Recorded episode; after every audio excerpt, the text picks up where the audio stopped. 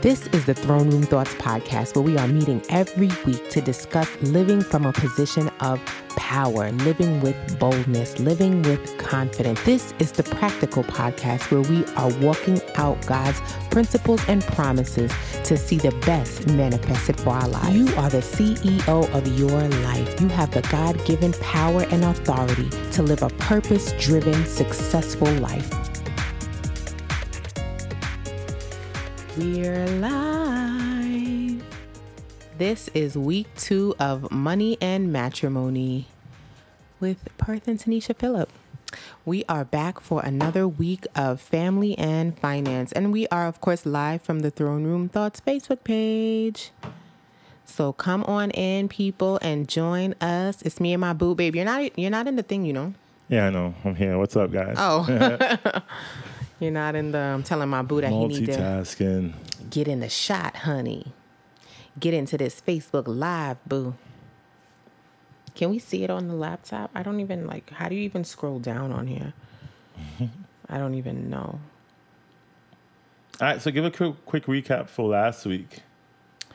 So, for anyone who may have missed us last week, we started off by just going over some stats about um, the success rate of marriage and some of the leading causes of divorce and some different interesting statistics that we discovered about um, marriage and finance. So, one of those statistics stated that. Um, only 43% of the general population actually talked about money before marriage, which was super interesting because, um, given the high divorce rate and the conflicts and the different things that occur in marriage, it was interesting to see that only about 43% of the general population talked about money before marriage.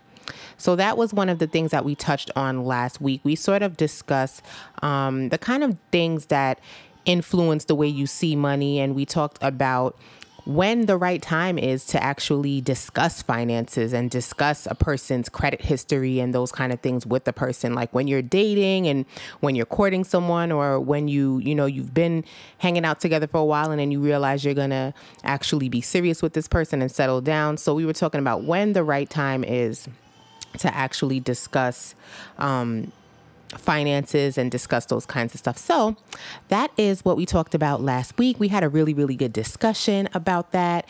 And we talked about, um, we got um, some feedback from those who were watching with us and those who joined us about what their experience has been with finances and financial knowledge and um, all of those different kind of things. So, that's basically the wave that we're on for the next.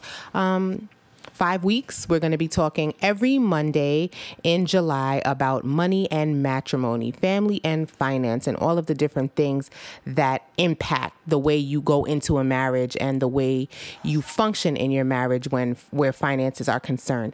Um, hi, Afton Lynch. How are you, love? Welcome, welcome, welcome, honey. This is week two of Money and Matrimony. It is me, Tenesha. It is the Throne Room Thoughts podcast. It is Perth Phillip, my husband. And we are just basically talking about this very, very important subject of money and matrimony. And especially for us too, another um another unique element that we bring to the table is the fact that we have a blended family. And so it's even that much more important for us to talk about this, to get other people's input on this, and to share where, hi, honey bun. Michelle, how are you, honey? Welcome, welcome. This is week two. Make sure you guys share the video as you come on in. We're talking Yeah. about money and matrimony. Um, as I was saying, my husband and I have a blended family, and so we bring um, other aspects of our former life into our marriage. And so it's even that much more important that we're on the same page where all of these major issues are concerned. When you when you're not on the same page in terms of raising your children, um, morals, ethics, values, finances, those kinds of issues tend to seep their way into your relationship and potentially threaten your marriage. And so we always strive to be on the same page where all of these very important things are concerned. And of course, um, as I stated last week, um, one of the leading causes of divorce is lack of financial compatibility. Again, this was very interesting to me because when people say, like, oh, you know, divorce is um, over 50% high, the divorce rate. And you're like, oh, okay, well, you think lying, cheating, dis, you know, deception and these kind of things are the, the issues that may lead to divorce. And then you look at the statistics and it's like, nah, lack of financial compatibility, not lack of finances, but lack of agreement and lack of connection in terms of how you manage your finances, what you're doing with your finances,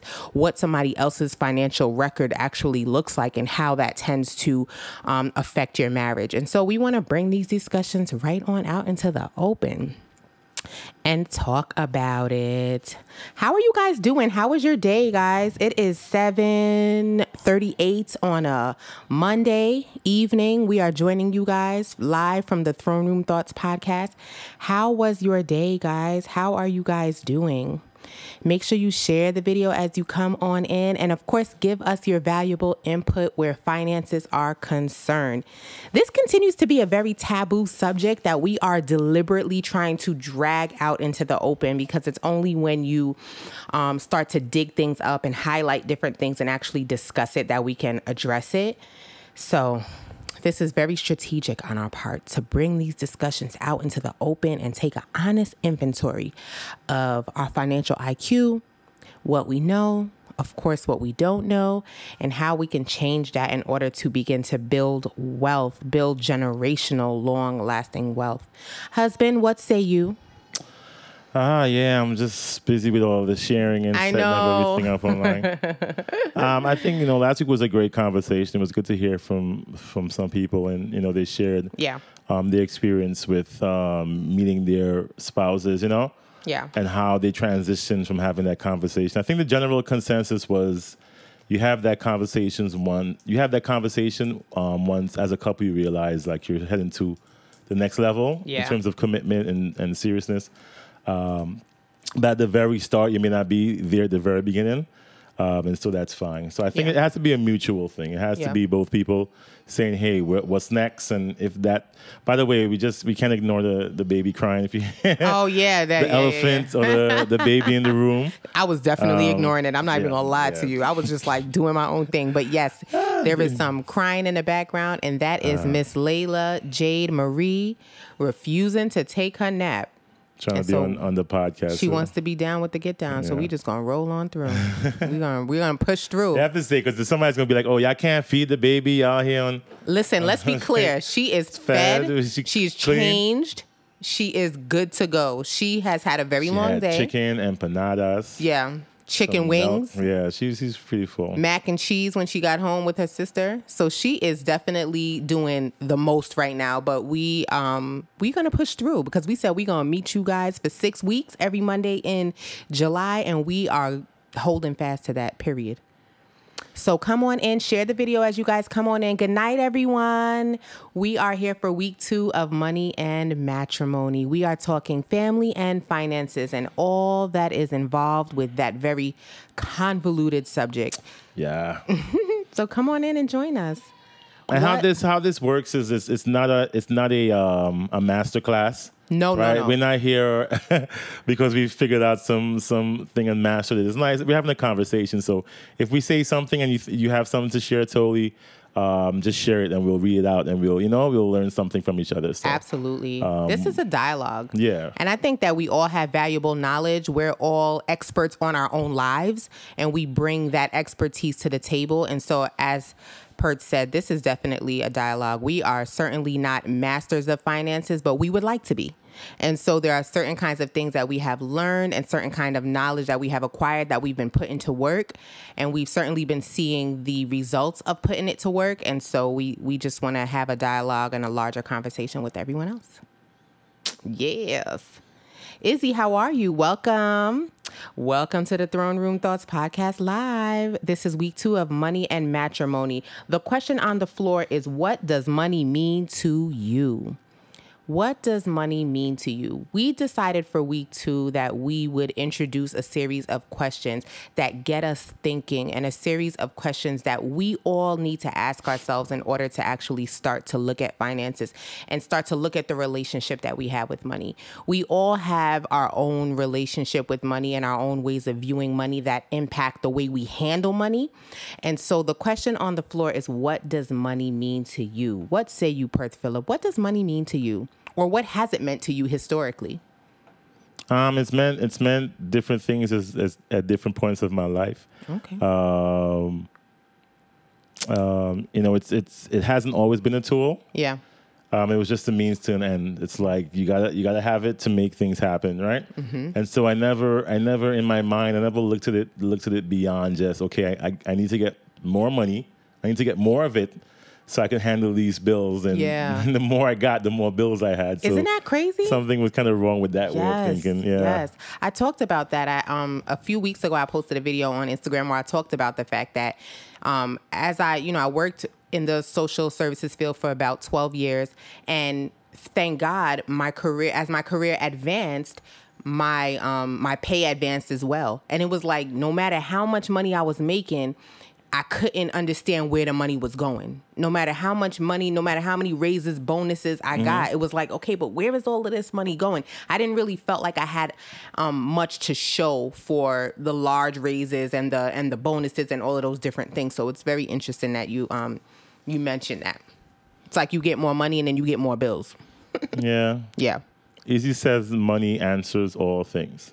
Money answers all things. Let's let's expand on that. Izzy, what um what does that mean? Does money answer all things? Very, very good question. Money answers all things, says Izzy. Does money answer all things, Perth Phillip, in your opinion? Um, yeah, in my opinion, it does. Yeah. Yeah.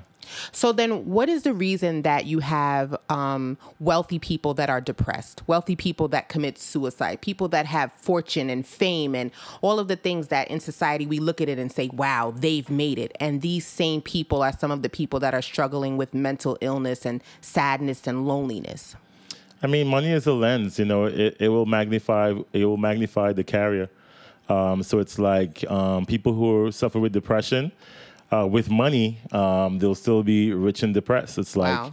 uh, people who are mean and stingy will be stingier with the more money they have. Like you don't be Scrooge with yeah, money. exactly. You don't get to be given. They'll have the um, the basement full of gold and, and swimming through gold coins. Yeah. like in the cartoons, right? Yeah, yeah, yeah. So it's, it's it's just a magnifying glass. So it's like it's not a surprise that you think people um, who have it all and seem can't seem to get it together. And so it's like money won't money won't give you happiness. Um, if you were happy before you had money and you have money, you could you could be a happy rich individual. Yeah. So it's like you have to think about the core of who you are. Yeah. And so I think that's why people miss the mark in terms of you know the power it has. Like it doesn't have um, any more power than you give it. And if, if you give it all power, if you give over to it, that's why the love of it is the root of evil. Right. Having it and, and, and designing to, to, do, to do great things, nothing wrong with that. Absolutely. But to, de- to have the desire for it and not know how to really use it is what's going to get you, like, you know, Yeah. In the wrong way. So, Yeah, that's what that's what gets you in trouble. Yeah, the value that we assign to it. Absolutely. What do you think has shaped your outlook on money? uh, that's to me. Yeah. I mean, To, it- it- to Perth and to, To all of our all of our listeners and everybody watching, what has shaped your outlook on money? I love Izzy's answer. Money is the answer to everything. Donna Ingram says you need money for the day to day, but if you don't manage it well, whether you have ten dollars or a thousand, it will destroy you. Yeah. That's a fact. 100%. That's a whole fact. Yeah. If you don't manage it well, sometimes we're managing our money, and sometimes our money is managing us. Oh, wow. And therein lies the problem when your money is um, when your money is managing you. What has shaped your outlook on money, honey? Uh, money, honey. Oh, bars. um, I mean, so many things. I mean, what has shaped my outlook on money? Um, I I mean, you can't you can't deny how you were raised Right. and how you know you were brought up. And um, I'm from the islands. I'm from Trinidad. You know, and you know, money like Not gro- from Jamaica? Growing up, oh shoot, I messed up. it's okay. The truth will set you free. um, yeah, so you know, growing up, like we we had no real issues with money. Like life was just about running and having fun, and Yeah, you know everything got paid. Everyone had a house. yeah. So it was just different. Like there was never any, from what I know, there was never any financial pressure per se. You know, Mm-hmm. um, these are landowners that had generation of of of of, of land. You know, so Yes. nobody really had um, issues like that. So. Yeah. Um, of course, once I came to the states and you know being in New York and the pressure to live nice and live comfortable, it's like Yeah. yeah, you're you have a different appreciation for money. And so, what has shaped my um, my thoughts and from from from kind of the the not negative side, but on the on the other end is just um, living in a place of need, like just not having enough to cover expenses and you know and doing the things that you want or be limited. And so that it has shaped my thoughts of, of it, and and, Yeah. and in being in those places has helped me to try to see it differently. And so it was, even though it was a rough time, it's like Yeah. it was good for me because now I, I can see what it means and I can appreciate it on a, on a much greater level. Yeah, absolutely. Um, don't you think it's ironic? It's like like you said, when you live in the islands, um, think for some people it's a little more carefree. You don't have that stress and that pressure to keep up with the Joneses and to make things happen and to hustle and bustle for every little thing you need. But then people come to America and you know people have this ideal image in their mind of what it means to live in America the the land paved with gold the land of opportunity and then you come here and you got to work 10 times harder than you had to in your country to live well I just feel like that's so ironic Yeah. yeah A lot of people are definitely, um, you know, um, just like a few years ago, we had this big boom of, of people rushing down to the south, um, and now people are rushing back up north. um, so it's like you can't escape. It's like are there places where, where the cost is, cost of living is less, and Yeah. there are better opportunities and better homes? Of course, like I won't deny that, but it's like you can't lie to yourself. It's like if you struggled.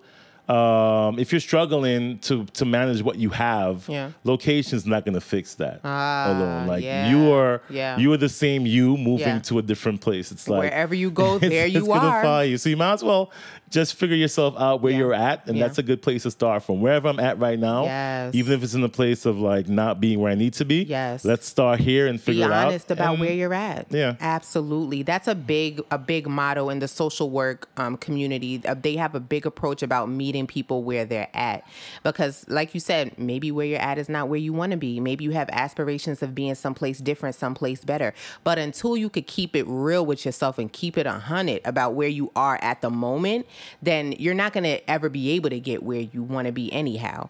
So it's totally okay to um to start where you are and mm-hmm. to take it from there. Izzy says money is the price paid for the things we need. It is tangible and intangible. That is, it can be the physical legal tender we hold, while it can also be time. Absolutely. Absolutely. It's all about the value that you assign to it. All about the value that you assign to it. Welcome, Sandra. Welcome, Sister Sandra. How are you? Happy Monday. Izzy says that that's what I draw the line from the statement money answers all things. Yeah, I totally get it, Izzy. And I, and I think that's absolutely correct. Sometimes money is tangible and sometimes it's intangible. And um certainly like you said it's a matter of um of what we what we hold and what we can draw from that. What has shaped your outlook on money, guys? Let us know. Yeah, you answer that. Let me hear your answer on that. Um, my, um, I guess a combination of my upbringing as well as, as well as my as well as the culture. You know, now my outlook on money is vastly different than it was when I was growing up and when I and it, you know, like in my early twenties, my mid twenties, and everything. So similar to similar to what you said, my outlook on money has changed with time and depending on where I'm at in my life. When I was like growing up, for example, like it was all about keeping up with the Joneses. If you didn't have the latest Jordans, if you didn't have your Tims, if you didn't have your your Polo bubble, like who were you even? So like that's how that's You were and that was good. uh, listen. I had the Olympias. No, see, I feel bad for you. Like Olympia ears, man. I had the I'm Olympia ears. I'm not gonna right lie. now.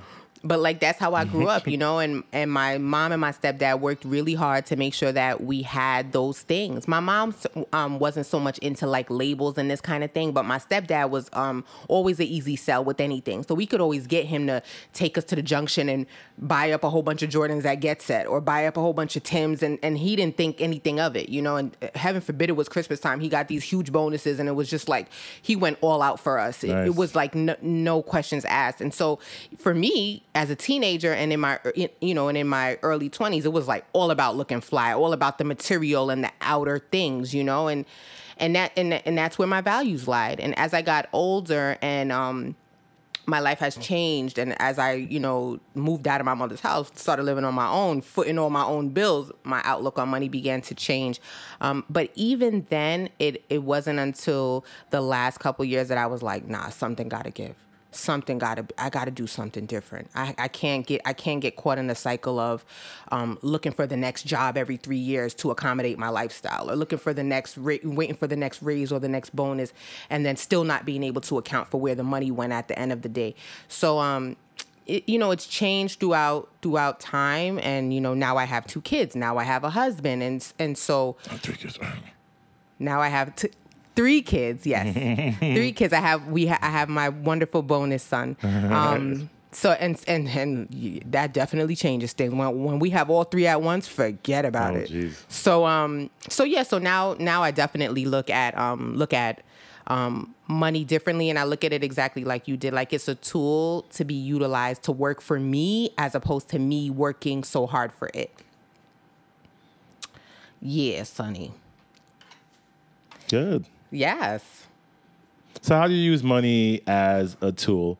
Um, one one one principle I've I've learned to follow is you have to tell your money what to do, right? Yeah. Or you can't or tell your money where to go. It's like yes. if if if your money is assigned for you, you're in a that's a rough place. Yeah. And what that means is like before you got before you even get paid, it's like it's gone. It's, it's like so yeah. it's, it's like you have you have no control over where it's going. Yeah. And so it's like that's that's a that's a, a very frustrating place to be because you mm. work hard. The people work hard. You know, they yes. work sometimes two or three jobs, and a lot of times at jobs they don't want to be at. Exactly, dealing with people they don't want to be around. Mm. It's like you got to put up with so much, and then you get paid, and it's like you you even have a say. Yeah, like it's gone. So you have to get to a place where you have control of where your money goes. Right. And so that's an important tool. Now, how do you get there? Um, that's a lot. Uh, that's a lot. I mean, yeah. what steps have you taken? Are you at the place T, to where you tell your money where they're going, what to do, or is it still um, telling you what it, what it has to do, and you're trying to keep up? you? So hard at that, yo. And I'm just gonna find out. You're like, yo, you at that place?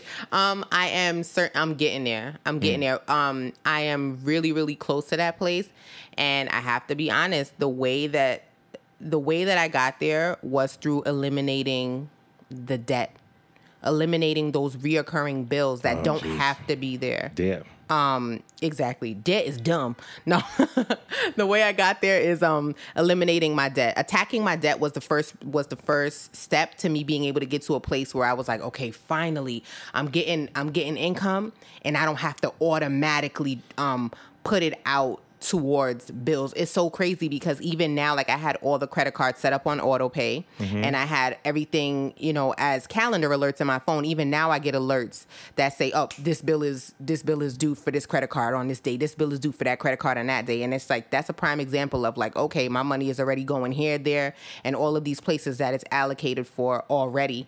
Um, and thankfully I don't have to pay those credit card um, bills because they're all paid off. So, um, so I'm getting closer to being in a place where it's like, okay, now I can tell my money where to go, as opposed to it being like, well, this bill, rent's due, lights due, gas is due, car notes due, credit mm-hmm. cards are due. It's like overwhelming. Um, but eliminating debt was um, instrumental eliminating debt was instrumental in getting closer to being like finally i'm getting i'm gonna get paid and i don't have to be paying out all of these um all of this money towards those kinds of bills. Because certain kind of bills are going to be there regardless. Your rent's going to mm-hmm. be there. Your light is going to be there. Your gas is going to be there. Your food's going to be there right? So those kinds of bills are going to be there regardless. But there's certain other kind of bills that you don't have to have. You don't have to have um, amounts in credit card debt You just don't. And then I know people who get into the get caught up in the cycle of taking out a personal loan to pay off the credit card debt, Ooh, right? that's bad. So the so Yeah, that's that's really bad. I know so many people that have done that and I've been I've been there, right? I've been like, "Dag, I got this 12, 13,000. I'm paying six different cards uh, every month. I don't even, you know, you can't really see yourself out of that kind of a hole, so you do the desperate thing. And you say, "Well, it, it certainly sounds better to just be paying off one bill, one big bill as opposed to splitting my money in all of these different ways." Um, so again it's like once i was able to eliminate those kinds of debts the credit card debts and those kind of things it's um it's brought me closer to being able to be like all right finally i could breathe and take a step back and be like what do i really want to do with these funds that i'm not paying on credit cards? And what's what's wrong with the uh, the payoff the, that that payoff situation? what payoff? I mean, consolidate into um, I mean, you're just you're sort of like sti all right. So if you have uh, five credit cards that you're having uh, trouble paying off, right, and then you go and you take out a personal loan to attack all that credit card debt, and now you're just paying off your personal loan. You're robbing from Peter to pay Paul. So yes, you don't have to pay all of these different credit cards, but now you still have to pay that loan off and you still have interest on that loan. So you just swapped one for another. One that may may have felt more burdensome and now it's like up just one $500 a month payment instead of five different credit card payments and you still have um, your interest rate on that. And the interest rates that they give you are so bad. yeah, and well, see that's the thing. It's like they they they have to realize these financial institutions they know that you're struggling. So, uh, which means that capitalizing on the you struggle. exactly. So it's like, hey, we'll take up all this debt for you, but now you got to pay like twenty six percent or fifteen, like some Exactly. insane. So it's like the aggregate number. of all the all the interest from the five cards is Yeah. was probably a lot less. Exactly. Than what you're playing on that master learn. So you have to like, you have to. I mean, T laughs at me because I have a lot of spreadsheets and I'm, I'm I love Excel, and every time I for days, Every time we want to do something new, I I, I do a new He whips out a spreadsheet and a scenario. Scenario. We're up to You scenario to- number I don't know ten how many now. scenarios we got to, man. We got mad scenarios. We got mad scenarios. I'm gonna turn that spreadsheet into an app one day. I- Um, oh, I'm sure, honey. But um, yeah, it's like you gotta, you have to do due diligence, man. You have to Yeah. like,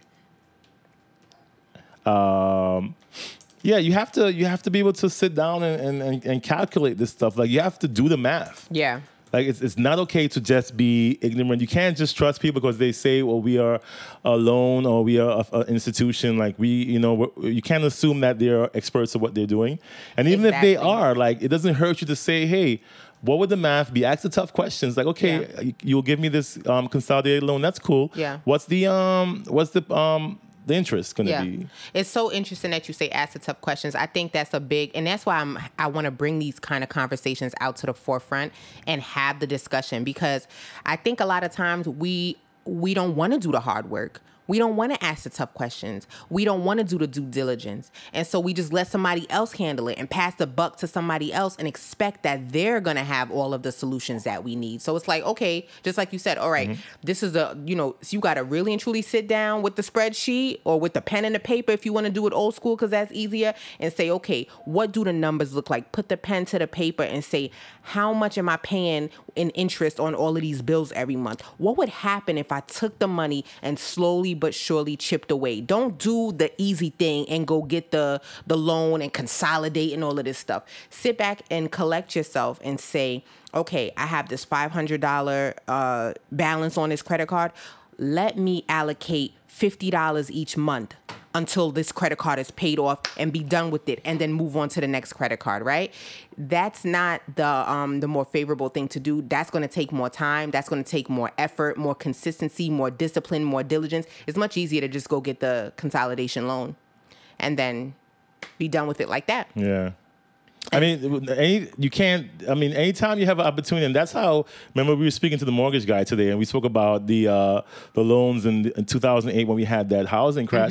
That's how people got caught. It's like, hey, you Mm-hmm. Want a house for free? It's like, Yes. listen, oh you don't have enough money to put to put a down payment walk away with zero down payment I mean, and extra money in your pocket if it's too good, if it sounds too good and too easy, it's like it probably It is. probably because there's a process and everything, and if you ignore process or if process is a difficult thing for you to handle, Yeah. um, it's going to be tough because life is Yeah. all about process. It's you just got to go through stages yes. of things at times to really get Yes. to where you you have to you you know where you want to go. Absolutely. Some you can't bypass the process. And and we live in a culture that is a microwave popcorn culture. Everybody wants everything fast, quick, and easy.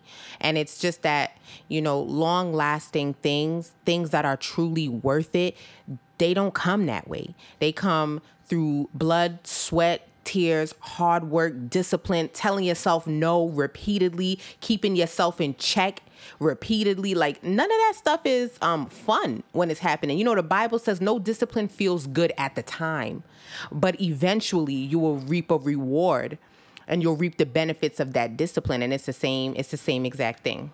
And similarly, just like Izzy said, that's where the borrower becomes a slave to the lender. Scripture says the borrower is a slave to the lender. Mm-hmm. And so that includes any kind of borrowing. That's not just borrowing from a person, that's borrowing from a financial institution, that's borrowing from the credit card company, any anything, anybody who's willing to give you something that you didn't have to work for give you something that you didn't have to do anything for. When you're borrowing, you become a slave to the lender. And so we just have to be mindful of the way we get tripped up and get caught in the hamster wheel when we are talking about our finances. Yeah, yeah. Yeah. All right, what's next on the paper? That's why we both looking at the paper. What? I asked all the things that's on the paper. Stop it with the paper Perth. Guys, we want to hear Stop from you. We have uh, some people that's live on us. We're talking. We're seeing a lot of different things. I mean, what's your thoughts on what we're saying? I mean, share your experience. Um, share some things you've learned. Um, Mimi said that she uses spreadsheets also, and I was like, "This and that's good." Oh, Um, good for like- you, Mimi. Listen, you and Perth would get along with a girl. I'm telling you, every time we want we talk about money and doing something with money, he whips out a new scenario. Well, this is what would happen if we spent money here and allocated these funds there. And of course, I'd be looking at him like, you're doing the most. But they always come in handy. I can't even lie. Hi, Roxanne. How are you, honey bunny? Make sure you guys share the video as you come on in. Hi, Karini. Welcome.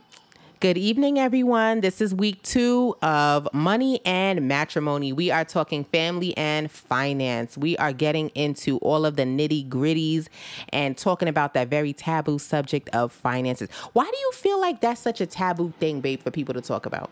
Uh, money, Yeah. um, because everyone has a little bit of it or a lot. Um, everybody wants everybody wants more or doesn't have enough. It's like it's it's You're like, everybody has a little or a lot. Um, it's like people are on so many different levels, so it's it's hard to have a common place for money.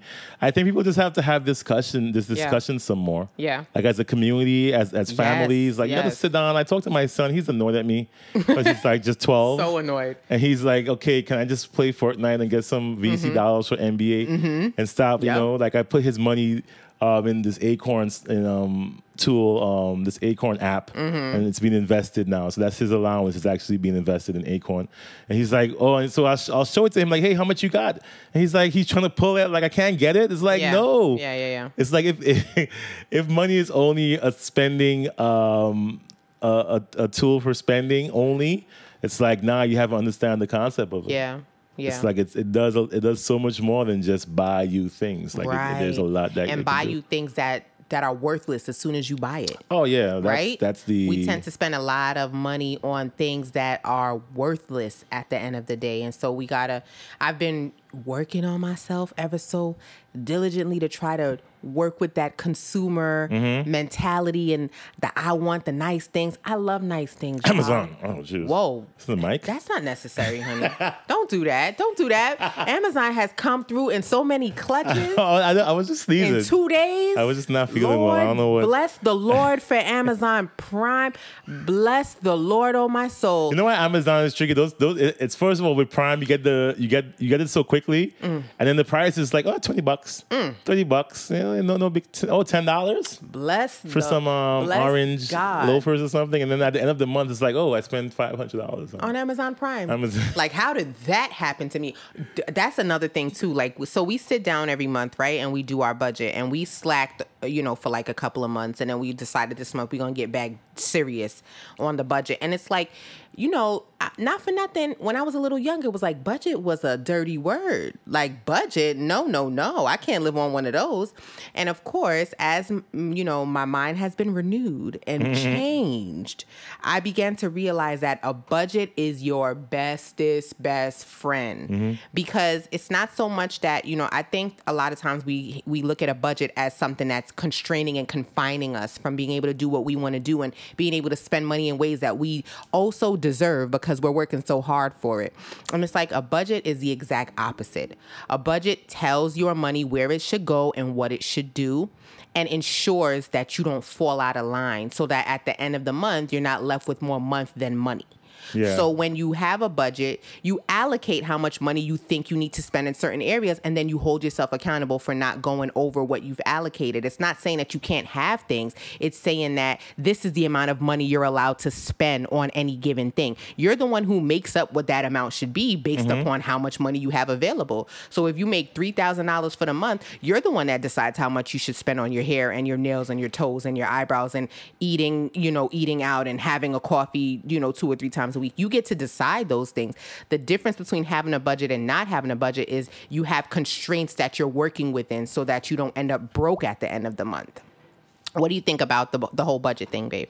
Um, budgeting is is is life. It's um, uh, it's it's a way of of just um. My aunt said budgeting is my life. Oh, that's your auntie. yeah, that's my aunt in Auntie Poughkeepsie. Um, yeah, I asked her um, what I asked her how she does it. I want, I'm interested to see how how Yeah, they you how know. she budgets, yeah. Um, but um, yeah, it's, it's it's important because it's like it, it shows you it shows you who you are. Oh, ain't that the truth? Yeah, and see sometimes you- you, be like, "Dag, I am just so awful." Yeah, it's- like Dunkin' Donuts again. Yeah, Starbucks. Uh, Wait, I feel like move. you attacking me. Yeah, I'm not gonna. I'm not attacking you. They're right across the street. Cut me some slack. I know it's tough. Hmm. This isn't in a good place. So, but at the same time, Hi, it- Mima. it- Welcome. It shows you. That's Tasha's um, mom. Oh, who's that? Kareem. Ruthie. Oh, nice. Families coming through. Self control is key. Yes, uh, Izzy, self control is key. It's it's all about. Yes. You can't get past you. Ooh, ch- Well, that's, but, my, ooh, that's my first That's book. Ooh, I felt that. That's my I felt first that book in my right there. sanctified soul. I felt that. can't You get past you. Get past And you. that's- that's- but we're always trying to get. And this is why. I'm Oh, not man. an advocate of having someone fix your credit because you can't get past you. Wherever you go, there you are. So when you have someone quote unquote fix your credit, you have done nothing to address how your credit got jacked in the first place. Whatever Mm. that reason may be, and we've all been there. Like I I got my first credit card when I was 19. I didn't have no business with that. I don't even know if that's even true. Honestly, now that I'm thinking about it, I think I was 17. Because I think I was, yup, I was 17. It was senior year in high school, and my mom had to co sign for my very first Capital One credit card. Bless her soul for even doing such a dumb thing. But, you know, mom had issues saying no to me. So she co signed for my very first credit card, a Capital One credit card, my senior year in high school. And she mm. figured, you know, I was working my little co op job at the law firm. I went to, you know, we, you know, back in the days we had co op. So you went to work one week and you went to school the other week and alternated like that throughout the whole year, depending on if your grades were, were good enough. So I worked at the, you know, a little law firm in Midtown at the time. My mom figured, you know what, listen, she could, she could handle it. She's responsibly working, whatever. Co-signed for my first credit card. I had no business. What was the credit limit?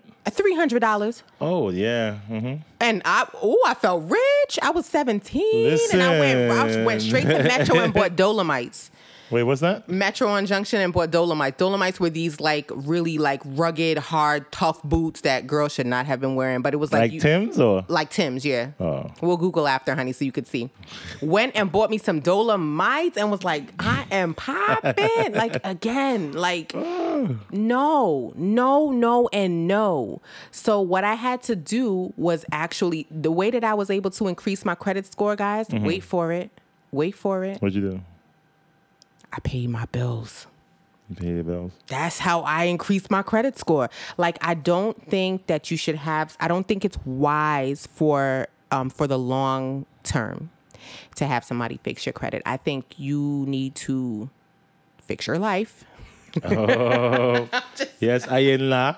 That's not her name. Oh, was it? Iyanla. Oh, I think you. I think the key is to manage yourself.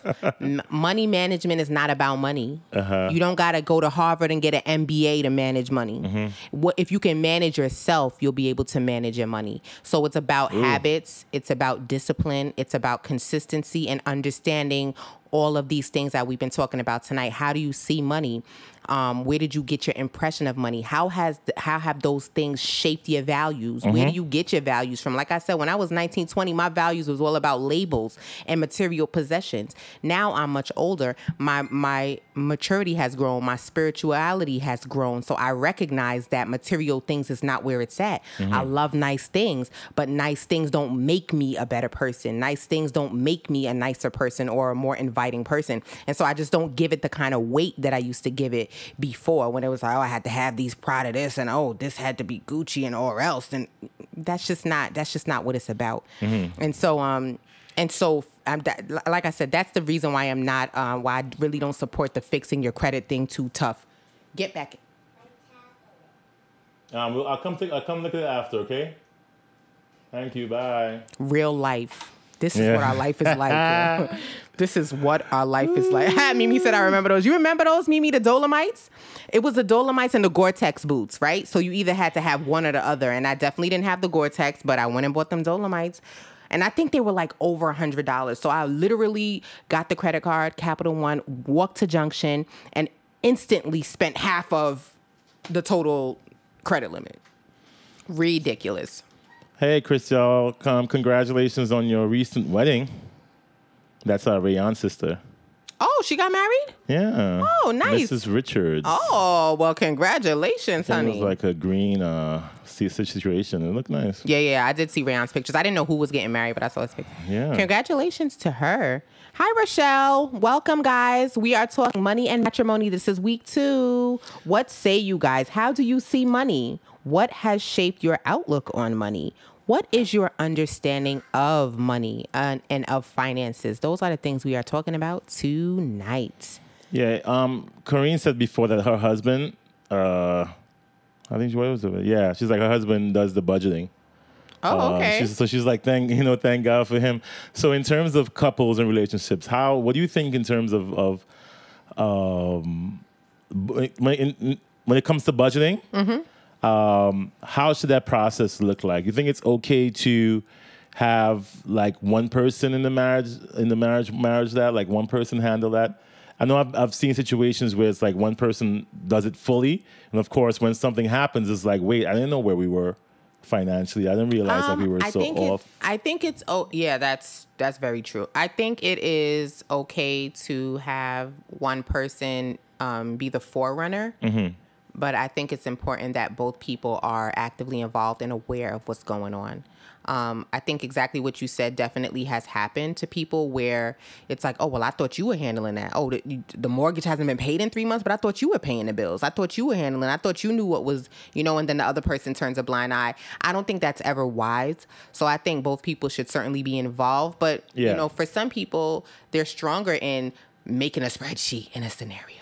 But as you know, honey, because you're there, I'm sitting right next to you looking at the spreadsheet. So, you, you know, I think both people should certainly be involved and held responsible and accountable for the income.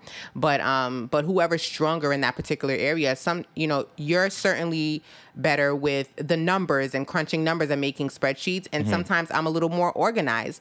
So we can marry those two strengths and figure out how to best serve our family and keep the finances in check that way. Yeah. So I think any scenario where where you're both aware and where you're on the same page and communicating openly and honestly is um is helpful. Good. One of the keys to budgeting budgeting is uh, managing your spending, and so we know that's a struggle for a lot of people. Yeah. Um, I think um, I think last month we probably spent. I think what we did was like over about two hundred dollars combined. Um, on um, no, it was like a little over a hundred on, on Dunkin' Donuts and Starbucks. Why you gotta put it? Yeah, out listen, there, yo? listen, we're not gonna be Dang, on this thing to like tell lies, yo. like, Yo, I ain't so- say lies, but dang. and when you look at it, it was like had to do two dollars here, five. Because we're not, we're not going there and buying like forty bucks of stuff. It's like it's like two dollars here, five dollars. Like you're not missing that money. Yeah. But at the end of the month, it's like, man, are we like uh, addicted to. I know. To I know. coffee, so there was just- one day where we were doing a budget, and you, I went to Starbucks twice that day. I was like, what is this? It's like twelve bucks each time. What did you get for twelve? I mean, this stuff is expensive. I'm going to tell you right now. I got a latte, my egg- my bacon and Gruyere egg bites, okay, and a croissant. both times. Probably. What is going? Uh, we have another conversation after this. Ooh, Uh, Jesus. After this show is Tasha over. said, I think both parties being involved and accountable takes away a lot of the arguments. Yes, Oh, yeah, that's true. I would have to agree. Karini says no, but he is better at it. Put my advice put my advice and, we, put it and we put both put it yeah. together. Makes sense. That's good. Makes that's good, that's sense. good, that's I mean, whichever one is stronger in that area is the one that should lead in that particular thing. Straight up. Tasha's at Starbucks too. You're gonna have to um Tasha said that Have to so me at Starbucks. have to start a, group for husbands whose wives are addicted to uh Don't be like that, honey. To caffeine. And again, that's why you budget. You budget and you say, I need my Starbucks, and this is how much money I'm allowing myself to spend on that within reason, obviously, and according to how much you have coming in for the whole month. Um, I think I clearly went over that. Uh, and uh, But I did too. we're going to re- recalibrate that for the month of July. Um, how long is how how how important is goals when thinking about um the aspect of budgeting and um you know spending? I mean, goals are super important. Goals are always important in every aspect of your life that you're trying to pour into and that you're trying to see specific results in, which should, in all actuality, be every aspect of our lives. Um, so when you're looking at your finances and your and your budgeting and you're um, coming together and meeting with your spouse and sitting down and going over things, um, I think having goals, um, very specific goals, very uh, time time limited goals. I think that's extremely important. It gives you something to work toward. Yeah. and it gives you um it gives you a reason to um to stay the course when it gets difficult. Goals help to keep you focused. A vision helps to keep your mind stayed on what you're working toward. Because sometimes it does get tough. As i said we went like two months and didn't do a budget. And we saw the results of that. What? What's Dublin? oh i don't know Karini, what's Dublin? You said Dublin is my weakness. What's that? I think does she mean, does she mean Did Dunkin' you mean Duncan? or is it like an Irish Dunkin' Donuts? Ow. You get it? Irish. Dunkin'? Yes. Is it? Yeah, I do comedy too. Um, Um, so yes, I think goals are very important. Tasha says recognizing each other's strengths and weaknesses. Yeah, man, not everybody is strong in that area. And sometimes you need your you need your spouse to, you know, corral you in and, and drag you along for the ride. And as long as as long as they're willing to go. Yeah, she said yes. She meant Duncan. So good, totally. What do you think about goals? Um, yeah, I think having short short term, um, long term goals are, are definitely a, a, a good place to start. You know, Yeah. where do we want to be next year? What plans do we, do we have next Yeah. year? And it's like, um, you know, I've, you know, I've been thinking through some concepts because I'm, I'm I'm still working on this financial plan Mm-hmm. and this business um, idea. And one of the things um, I came up with is this concept of living for today and tomorrow. Yeah. Or living, or li- actually, I call it, I said living two days at a time. Yeah. And so it's like usually we think of this um, having this the uh, having um, these thoughts on two like two different ends of the spectrum. So it's Mm-hmm. like you're either living for today, which means you live frivolously and you just live for fun and pleasure, Right. or you're living for tomorrow, which means you live a dull life Mm-hmm. and you just put everything aside and you're very like you know cheap and you you know you don't enjoy yourself or enjoy your money. Right. And what what really is is like we have to come to a place of thinking of living um actually both of those scenarios Absolutely. daily. And a So, like, budget, a budget, a budget a budget is what helps you to get there because it's like Yeah. Living for today involves it doesn't living for today doesn't mean that you just withhold things from yourself. Yeah, and like, it's like you're oh, also humdrum. you're also taking steps today for tomorrow. So that could be that could be you know next year we would like to do a one month um, vacation around Europe and just tour Europe. It's like you can have that. Yeah. That's a great goal to have. Yeah. And you can start from today to you can live from today to get that done tomorrow. Exactly. And so it's like you have to really think about living living more than just um, um, you know Yeah, it doesn't have to be polar opposites. It doesn't have to yeah. be, oh, I'm a stickler about my finances and I don't get to do anything, or I gotta ball out and, and live every day like it's my last. There's a there's a, a happy medium, and a budget helps you come to that happy medium. A budget helps you say, I'm gonna do something today that my future self is gonna be like, yo, thank you for doing making that decision and making that call. It, you, you can do that and you can also say, you know what, I'm gonna allow myself to have Starbucks two or three times this week. It's, it's really actually that simple. Tasha's goals are extremely important to me and I try to implement them for everyone in my household. Child, likewise over here, honey. Make sure you guys share the video. Sharing is caring. So share, share, share the video as you come on in. And thank you guys, of course, for sharing your input. Your input is ever so valuable to our discussion. We couldn't even be discussing this without you guys. So we thank you and we appreciate you guys so much for coming on, joining us, giving us Oh. your time, and being honest. Uncle Frank is Who's here. that? How you doing, Uncle? It was so good to see him. Uh, good to see him a few uh, f- couple weeks ago. Hi, Uncle Frank. How are you? Welcome to the Throne Room Thoughts Podcast Live. We are in week two of Money and Matrimony. We have decided to come together for six weeks in, or is it five weeks? Five weeks. Five weeks in the month of July. Every Monday, we're on live talking about um, talking about money and matrimony, family and finances, and all of the things in between. So make sure you guys share the video as you come on in. Uncle Frank, what say you? I mean, it, thinking about the conversation I had with Uncle. I mean, what do you think about? Because we're speaking about marriage, uh, marriage and matrimony. What do you think about uh, money in terms of the family setting? Because I think What? that's where there, that's where oftentimes there's a lot more confusion. Like what? certainly among uh, certainly among the, family members, there are different concepts of money and different ways it's used, Mm-hmm. and certain sometimes pressure is placed at different places based on how people use money or how they think about it. Yeah, for example, like what? I mean, so it's like how do you how do you cope? Um, if you say you're on a budget, right? Mm-hmm. You're me and you're you're on, you're not on a budget. Um, people sometimes they won't understand that. Like other family members? Yeah, they may think And okay, what? Want to borrow money or? yeah. And How so, do you so, deal so with sometimes that? it can be it can be a complicated thing when you go Yeah. beyond just the husband husband wife component. and Absolutely, start- especially in my family in particular. Um, my mom. Let me find out how to say this diplomatically for any family who might be watching. Um, my mom has um, always been available to give to family in Jamaica, and has always made herself available to um, to to meet the needs of family members when they have asked and when they have um, when they have been in need of different things. Um, and what I saw my stepfather also has had to make himself available as well for those kind of things, unfortunately. And so what I saw was it um, sort of caused a little breakdown in their marriage because my stepdad wasn't necessarily down with it, but he wanted to be supportive of my mom and wanted to be supportive of her family. So um, what I think for my marriage is that whenever something occurs that may go against our principles and our values that we have set, we got to consult one another. Period. I would not say yes to something that you would not be in agreement with, or say yes to something that um, that um, I have not had a conversation with you about to get your input on. And so it's just um it's just how, how it has to be. You have to always consider that.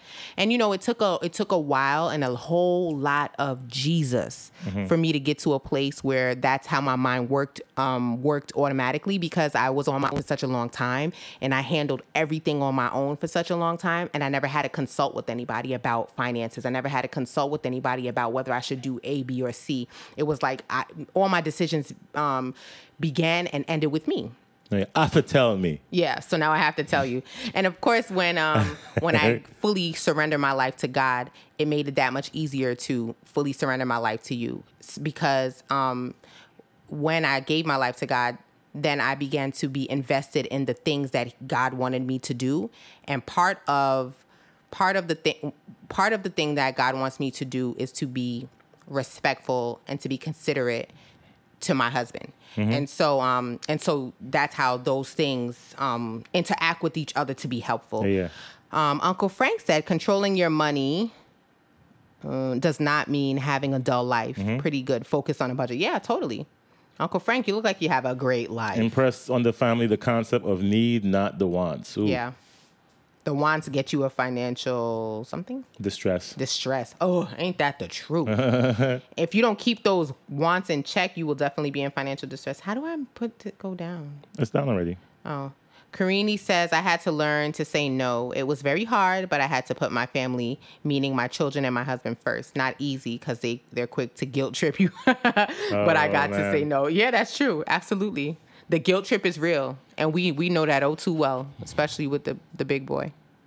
Yeah, The so guilt trip is it's, real. It's um, yeah, it's it's it's a sensitive, and it's, again, we the first week we asked the question, hey, why is this subject so taboo? I mean, this is one, this is one of the reasons why. Yeah. It's like you can't really have this open conversa- conversation sometimes because it will bring some things out. True. And that. sometimes when people don't have, they remember things. they remember other things that have nothing to do with, with money. Yeah. So silly. No, I'm just saying. So it's, it's like it's it's a very sensitive thing. I think I think it's beyond the family. I think as a community, as a culture, we have to change how we look at money. Facts. I just- It just can't be something, um, and it starts at the family. The family is a great place to start because as Yeah, a, a families are communities, you know. So I think we're the the more first community. Yeah. yeah, we're the first community. When you, if you change your family, then Mm-hmm. you get. It sounds really like silly and um like um idealistic, but if you change your family, you could literally change the world. Because all the world is is a makeup of individual families and individual communities, and so yeah, we do have to start with our families. It always begins with self. Start with yourself and then fan out from there. Tasha says if we always bail people out and help them monetarily, they start to rely on us instead of God. Girl, you mm. better preach that thing. you better preach that thing. And it took me a long time to be okay with not being God. I am not the savior of the world. and I cop to that freely now. I am like, listen, it's above me. Like I can't. And it's okay that I can't. Um, but exactly what you said, Tosh. You you know you bail people out monetarily, and you're always there for them, and then they start to rely on you, and then they start to develop a sense of entitlement when you're not available or when you can't be available. They develop a sense of entitlement, um, and so it just is whew, too much too too much to deal with. And so yes letting people know um where their source truly is. Just saying. Jesus. Hallelujah. Hallelujah jesus. But yeah it's true. It's absolutely true. Um and like you said babe starting with family starting with your family educating yourself. You can't give your children what you don't have and you can't pass on tools to your children and your other family members your siblings and things like that that you don't have. And so investing in yourself investing in knowledge I put up a um, a quote that said, "An an investment in knowledge pays the best dividends." It's like there, you want to talk about a ROI, a return Nice. on your investment. Investing in knowledge is the best form of investment, and then committing yourself to um, implementing that knowledge, committing yourself to putting that knowledge into practice. We live in a great country with an abundance and an overload of information. It's just we're very selective um, about the kind of information we choose to take in. That's all it is. It's like, you know, you could choose to be on IG for six, seven, eight hours out of the day, or you could choose to spend even one hour, one of those hours, reading something that's going to make you wiser in that area, reading something that's going to change your outlook in that area. You will be surprised what that would do for your life and for your mentality. it changes everything. Yes, it changes. It really and truly does. We have to get to a place where we're willing to invest in ourselves, Mm-hmm. even before investing in stocks and bonds. If we can just Yeah. invest in ourselves first, you know, that's truly where it begins. It really is. Yeah, I was talking to a good friend of mine recently. I was telling him um because he was telling me about some things he's dealing with, you know, family wise and some struggles. And I'm like, well, so what's stopping you from developing you? Right. Right. And I mean, it was it was a tough question. I mean, because Yeah. sometimes, and it's like, I, I mean, I think I'm a tough p- person to talk to. Really, I might You be. don't say. Because I'm like, I'm like, okay, I understand all these things are happening, but what, what does that mean? Why, why, why can't you read a book? Why can't you invest in some um, institution or something to, Mm-hmm. to learn more about a specific um, uh task or ability or something? Like, what's stopping you from growing? Yeah. Uh, so it's like that's that's the tough question, but that's that's a real question. There's no reason why you can't, especially if you live in America. And the access that we have Yeah. and the amount of access of things that we have for free, like there's no reason why you're not growing as Yeah. an individual until you grow mentally and really expand your thinking and learn more. Right. It's like what is then you you can't do better Mm-hmm. in terms of finances because knowledge is everything. Yeah, you can do better, and you can't blame that on anybody else. Yeah, it's really it's really you gotta mhm. own your life. You have to own you and and keep and be willing to keep yourself in check. Scripture talks about the importance of being able to handle you. Because you are the only thing you can control. You can't control nothing else. And so if you are struggling with keeping yourself in check, everything else in your life is going to be out of whack and out of balance because you don't have any consistency and you don't have the discipline to keep your own self in check. Keeping yourself in check is not easy. That's like when I did the discipline challenge a couple of months ago mm-hmm. and I challenged everybody to do a to-do list every single day for 30 days. It ain't easy cuz some days you just want to get up and let the day do what it do.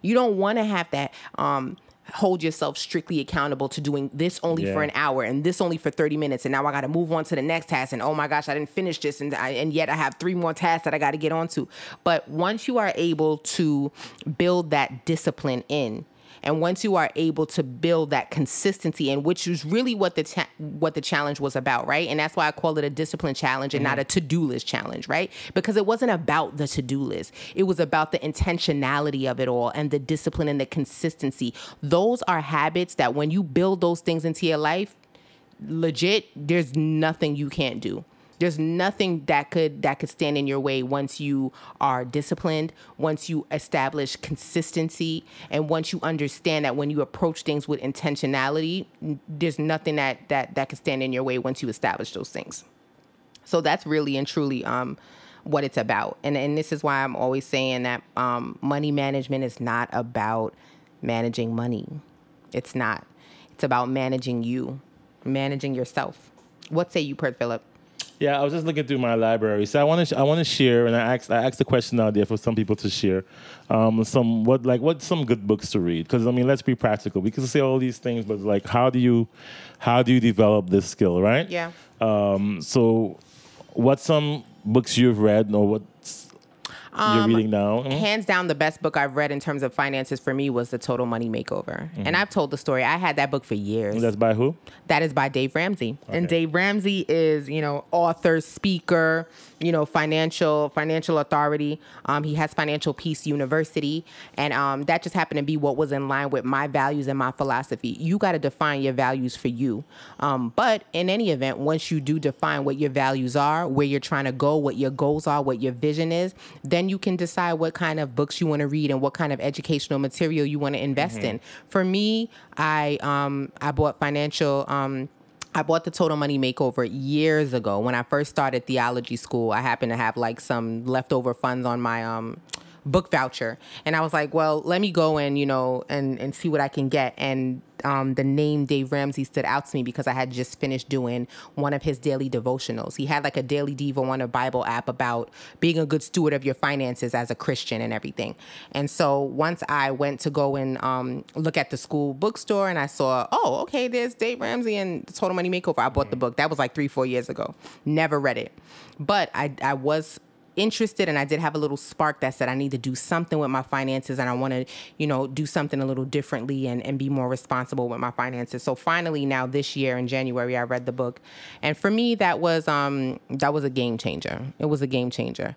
Um, but that's me. So I would definitely encourage anybody else who wanted to chip away at debt, who wanted to figure out how to break down that arduous task into bite-sized pieces because I'm all about breaking things down. Um, and he does have like seven baby steps that allow you to actually navigate it. What about you, honey? Um, you should write that so people could can check it out later.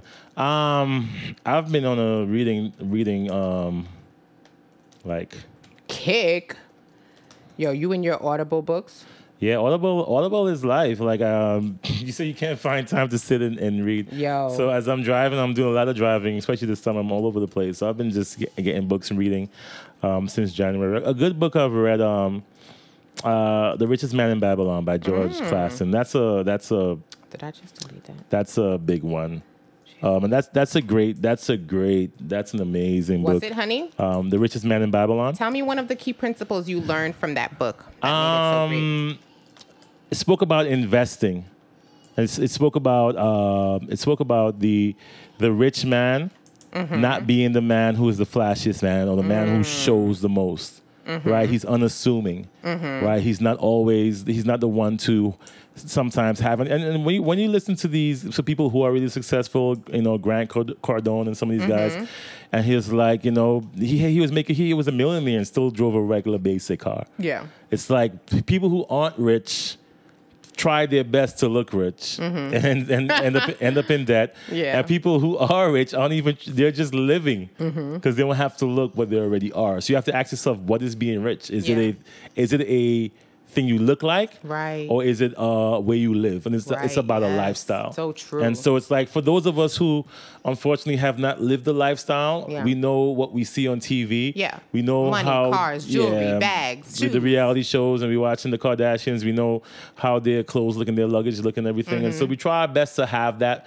because from from where we stand, Yeah, that's that a, that's a visual that. of what Yeah. rich is. Right. Um. And and for good, babe. for them it is, but that's because they are that before they Like, have for it. real, yeah. So it's like we we're we're getting the things, but not getting the Yeah, we're not establishing the lifestyle. yeah, we're not building that in, into our lifestyle. Yeah. So that was a great book. Yeah. Um, The Richest Man. And then a, you want to read that, baby? I've also um read what wait. Oh, Uncle Frank.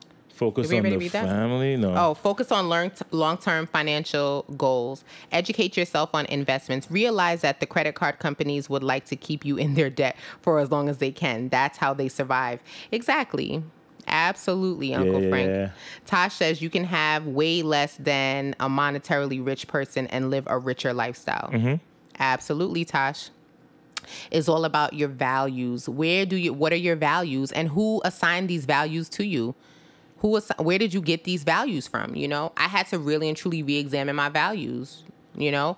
Um sometimes the culture keeps It us in a chokehold. Yes, and and we are inundated with images and music and and all of these different kind of things that stimulate our minds and Mm-hmm. and and cause us to um to to store things in our subconscious. So we have to ask ourselves, what are our values, and who has defined these values for me? Do I need the Gucci this? Do I need the Fendi that? And if if I don't have that, then what? You know what I'm saying? If do I have to go on Instagram and take a picture of everything that I buy? or, or uh, does everything I buy have to be a label? Because I love me some nice stuff, but let's be clear. Some stuff I buy are straight from Amazon. Some stuff I buy are from anonymous, random boutiques on Instagram simply because I like to patronize black businesses. And mm. so, not everything has to be a big time label, an Italian label. Like that's not where I'm at in life. So it's like, where do where do our values come from? And and because of where I'm at, no one can make me feel less than because I, I choose to spend my money here instead of there. No one can make me feel like anything because I just don't um, assign that kind of power and authority to anybody. But for a lot of people, that's not necessarily where they are. The pressure to to keep up with the Joneses is a serious pressure for some people, and um, because I've made the conscious decision to fix my identity in Christ and because I believe that I am who God says I am, then it doesn't matter whether I have on a Gucci belt or no belt or a no name belt or a belt I got at the thrift shop seven years ago. It, it, it all it's all relative to me. It's it doesn't really you know it doesn't um it doesn't change anything for me. So a, a big part of that is figuring out what your values are and getting to the root of are those really your values? Do you want those to still be your values? Do you want to change your outlook on life and, and figure out some a, a different set of values? Like, you know, uh, that's a that's a big part of it too. Tasha says we also have to ask ourselves if the things we see are a distraction from our core values. Precisely. Yeah. Precisely. enough of time enough of time and this is like this is like a much bigger subject and this is like this is like huge and heavy i mean when we speak about systematic racism and system and, and things that's happening on a high level in terms of our culture and what we see and how we see ourselves and how that's perpetuated through media i mean that's like a whole Absolutely. other heavy thing but you have to that's that's why you just can't have your kids watching uh it you know watching their phones all day long because what what they're seeing has been filtered through a lens. Yes. And it's like that's why kids are struggling with image. Yes. At 12 years old, they're not sure what they are and what they're about and who they are and who they're where they're going. It's like you can't just have have society telling your kids telling what them- they mean and who they are. And so I think uh, when we spoke about before what shaped my thoughts about money, a lot of it was shaped based on what society showed me. Absolutely. You know, and, and thinking about what right. how far I can go based on what I knew. Yep. I only I only thought differently when I started reading more and learning more. Mm. And I only did that um, at the age of 40.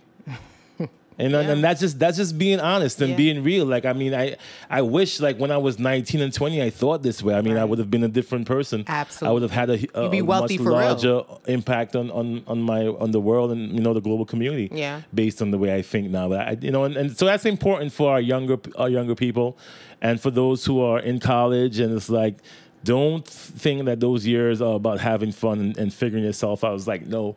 There are there are kids at 19 who are millionaires, who are Facts. billionaires. There are kids at 20 who are doing big things and Yeah. movers and shakers. Like you don't have to wait till it's like you've been through a lot of Yeah. things and made a lot of mistakes. It's like, oh, now I get it. You don't have to go that way. It doesn't Yeah. have to. You don't. I'm a big proponent of the of the idea that you don't have to learn everything the hard way. Yeah. Right. Some things you can just approach wisely, and wisdom says, you know, I'm not gonna have to experience this. I'm gonna learn from your experience. I'm gonna look at what you went through, and I'm not gonna do that, or whatever Yeah. the case may be. So you don't have to learn everything the hard way. You know, I was telling you, babe, a couple of weeks ago that I saw on, you know, um, Diddy has like the Diddy plus six little Instagram, little IGTV thing Yeah. that he has with the kids, and it's like for the twins. Their summer internship is working at Combs Enterprises, right? Mm-hmm. And that's what you do. That's the way you do it. You have your own enterprise, your own LLC, your own company, and then you let your kids intern there. You let your kids come and you and, and see the day to day operations so that they learn and so that they understand the way things mm-hmm. work and they move and shake in that arena. And by the time they're adults, they're so comfortable in that world that they just take off running, you know, and you don't have to force a work ethic upon your child or, or Yeah. uh, you know, hope for the best for your child and, and, and, and hope, you know, that when you're gone that they'll be all right. It's like, no, you got to establish a sure way that they're going to be okay when you're no longer here. And then they, they get it. That's one. That was also one of the, the points of that book too, Richest Man. Mm-hmm. Um, be careful to mind your own business, and that means. Oh, yeah, that's what Jay was saying. Yeah, and so it's like you have to. not- not- that's not, not that's not saying not talking about being nosy or like Right. keeping to yourself. Yeah. it's like no, have what's have your own business. It's like where is your place in the world, Hmm. and that's that cannot be defined by you supporting someone else's agenda for your entire life. Facts. And listen, I, I know that's easier.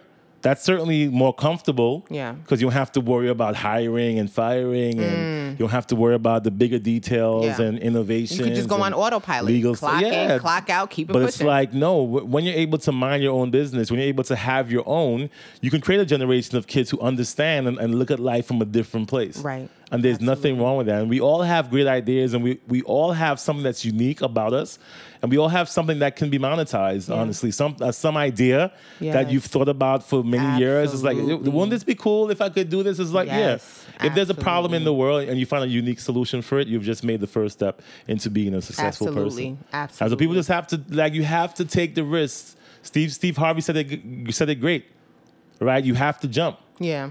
Right? You're gonna fall. Um, you're gonna you're gonna travel. You're gonna you're gonna be moving anyway.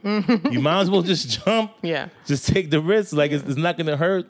Because what you learn from jumping uh, will help you to be successful the next time you jump. Exactly. And at some point you're gonna jump and never have to like worry about jumping again. That's not um.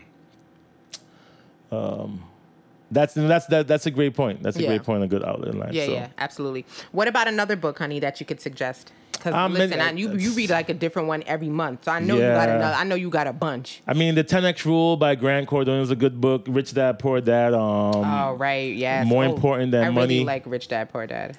Grunch of Giants by R. Buckmin, um, Buckminster Fuller. Buckminster Fuller. Yeah, that's that's a pretty. That's like a crazy book. Grunch of Giants. So that's that's an insane book. Like that's uh, that. Like I had a, a headache reading back. Some of these books I have to like listen to like two or three times to really get it. When you do the Audible books, do they say yours forever? Do they what? Do they say yours forever? The books? Yeah, do you download them and it's, it's it's part of your profile. So I can just click on it and listen to it um, as much as I want to. But Rich Dad Poor Dad by Robert Kiyosaki. That's a great book. That has a, that's that has he has some really good points on assets and liabilities and managing assets and defining what an asset is and pretty much making it pretty close because I, I always you know there are different ways of looking at it. And for him, it's, it's very simple. Mm-hmm. An asset puts money in your pocket.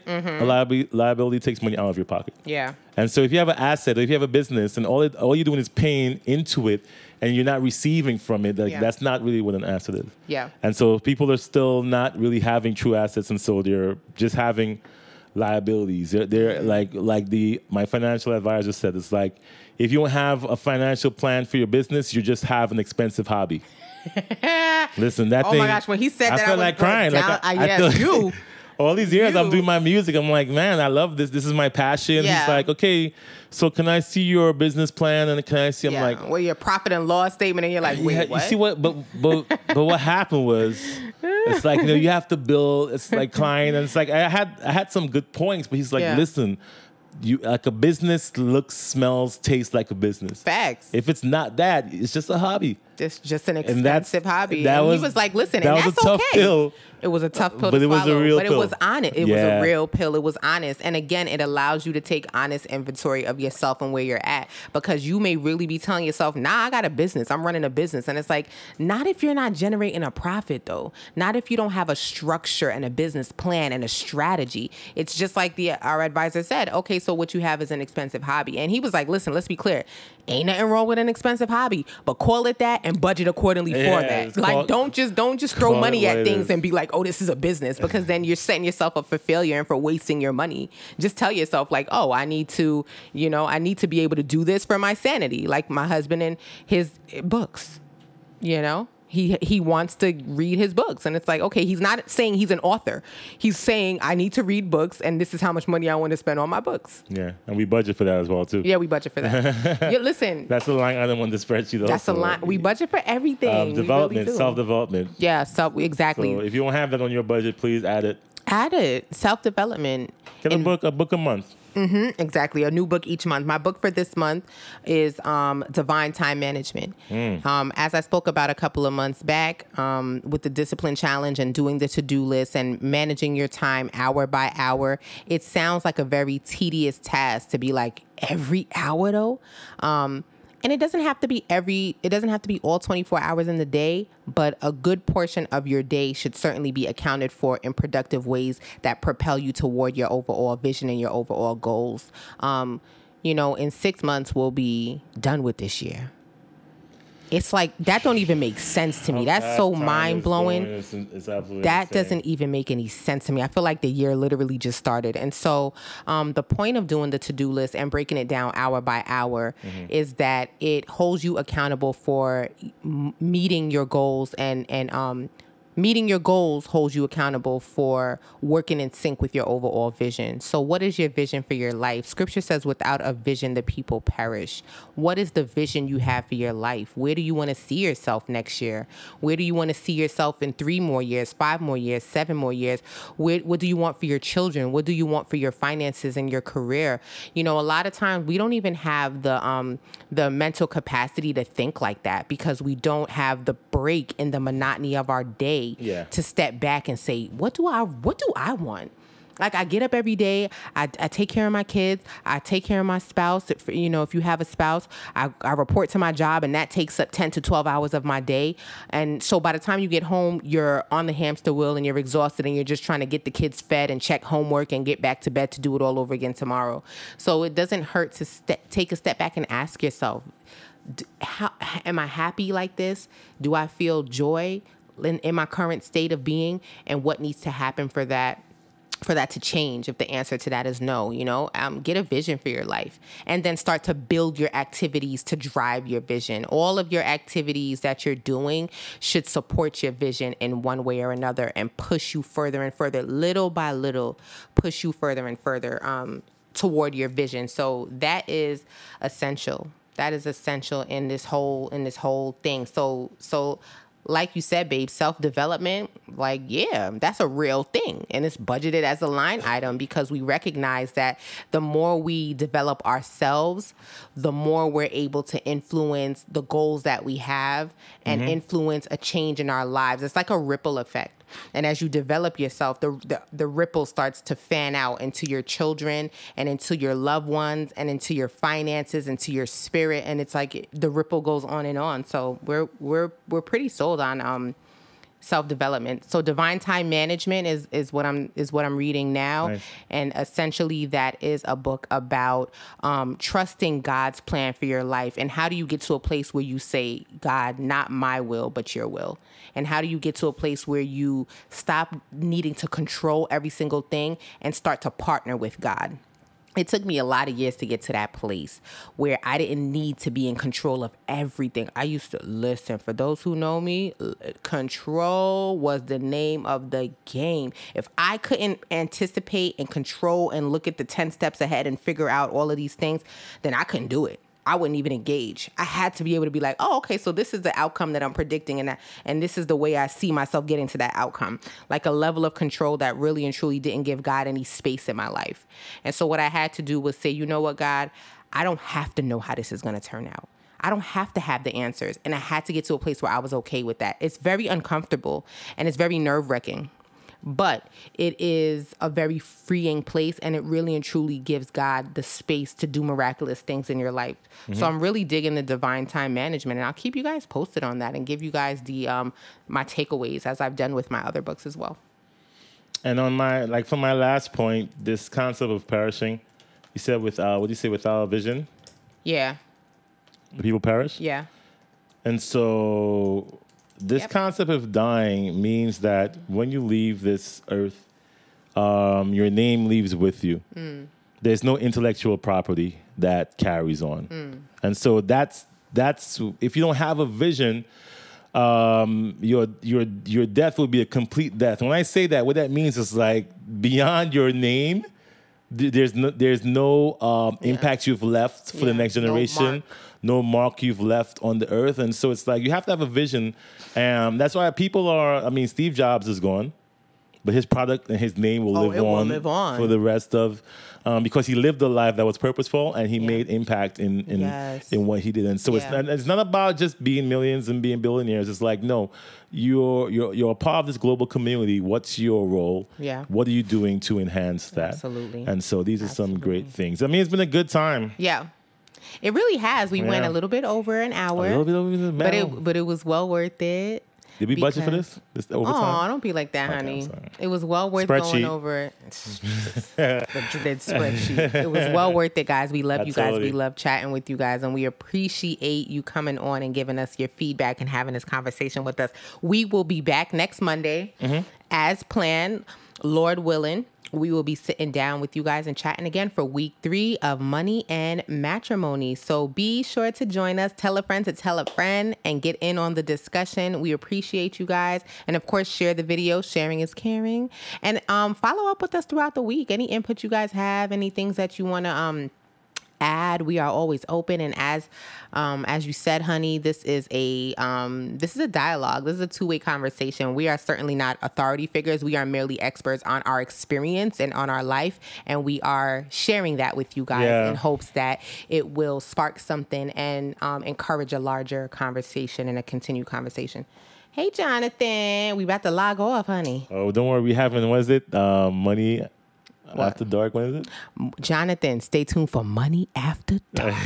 You money after dark That's why he came on at nine o'clock. He thought it was nice at midnight, bro. Don't worry. Jonathan we said, I made it just in time. What y'all talking about? I made it in time for money after dark. Oh man.